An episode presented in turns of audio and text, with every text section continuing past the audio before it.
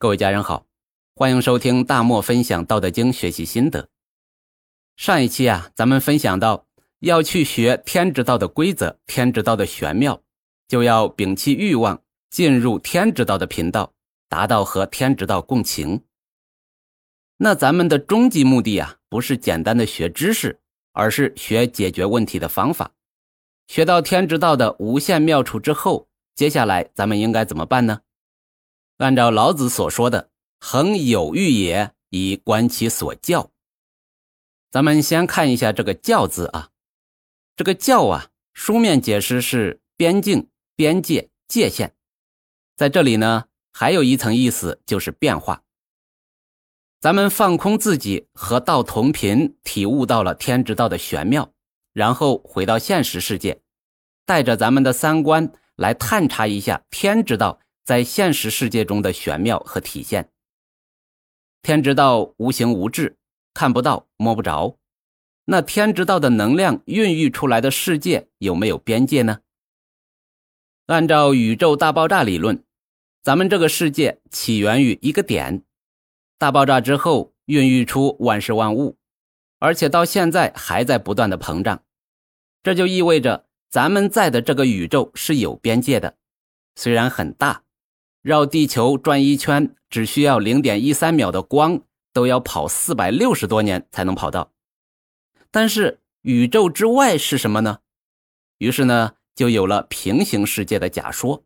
宇宙之外呀，是另外一个宇宙。那按照道无边无际、无处不在的说法，其实另外的宇宙也是道孕育出来的。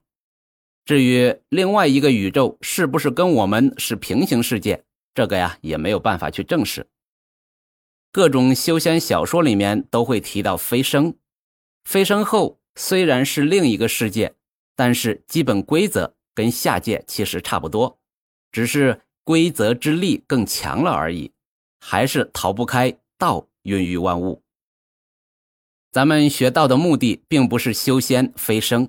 就是想过好现在的生活，放空自己，体悟到天之道之后，咱们就需要在现实世界中按照体悟到的天之道，在人间修自己的人之道。这就是在有欲的状态下，在现实中修行。所谓的欲，根本核心就是咱们的三观，而不是表面的七情六欲。那再简单的说一下，三观是啥？三观呢？就是世界观、人生观、价值观。世界观呢，就是这个世界是怎么样的？你是只相信看得到的东西的唯物主义者，还是相信这个世界有未知的存在？咱们应该有敬畏心。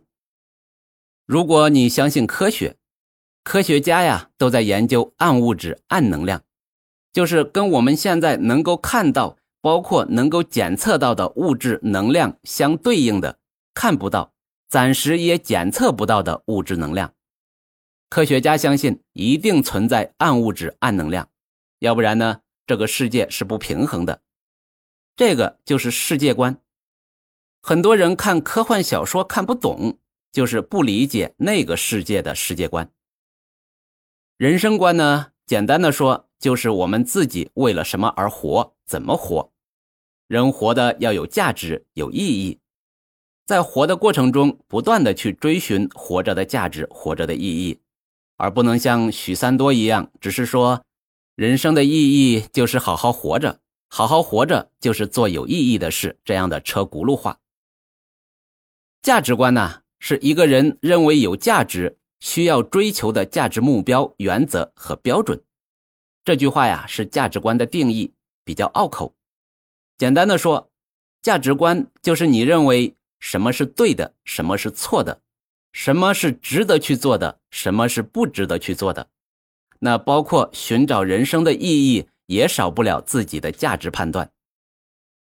在这个三观的基础上，延伸出了咱们的七情六欲。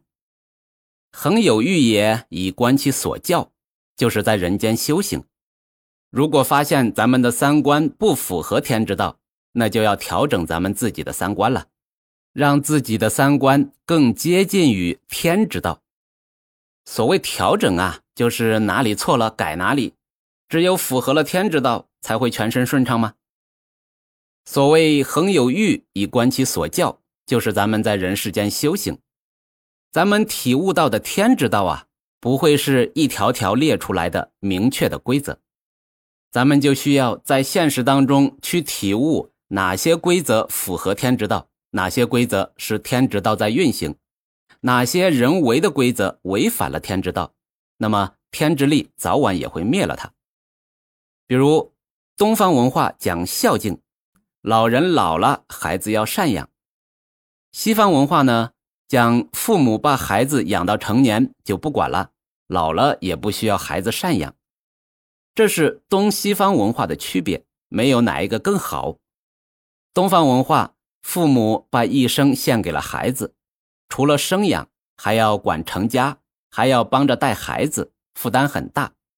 同样呢，等自己老了，孩子的负担也很大。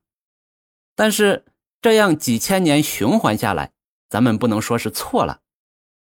西方父母只管生养到成年，还是法律上的成年，之后啊，孩子要靠自己，比如搬出去住，比如上大学的学费主要靠贷款。父母老了也不靠孩子，那孩子的压力也小，就这样一代代的传下来，也不能说多好，是吧？除了很多地方不同，那东西方文化也有共同点。不管是不是一直在一起生活，孩子啊都要从心里尊敬父母、感恩父母，不同形式的孝敬父母。这个呢就符合天之道。如果孩子不尊敬父母、不孝敬父母，不管是什么原因，都是违背天之道的。有些甚至对父母恶语相向、殴打父母。早晚呢是会被老天处理的。比如咱们说欠债还钱，天经地义，这就符合天之道。父债子偿啊，就是一个模糊地带。如果双方同意也没问题，那如果强制执行就有问题。但是如果老爸恶意讨债，把钱财转移给了子女，那就违背天之道。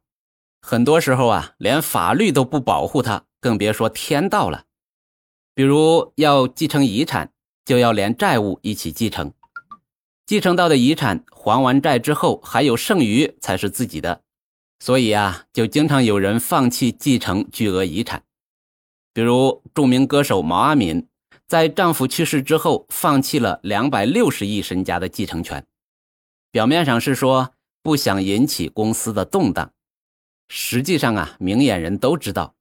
这表面上的二百六十亿遗产，其背后啊，可能是三百、五百亿，甚至是上千亿的债务，那还不如直接放弃了继承。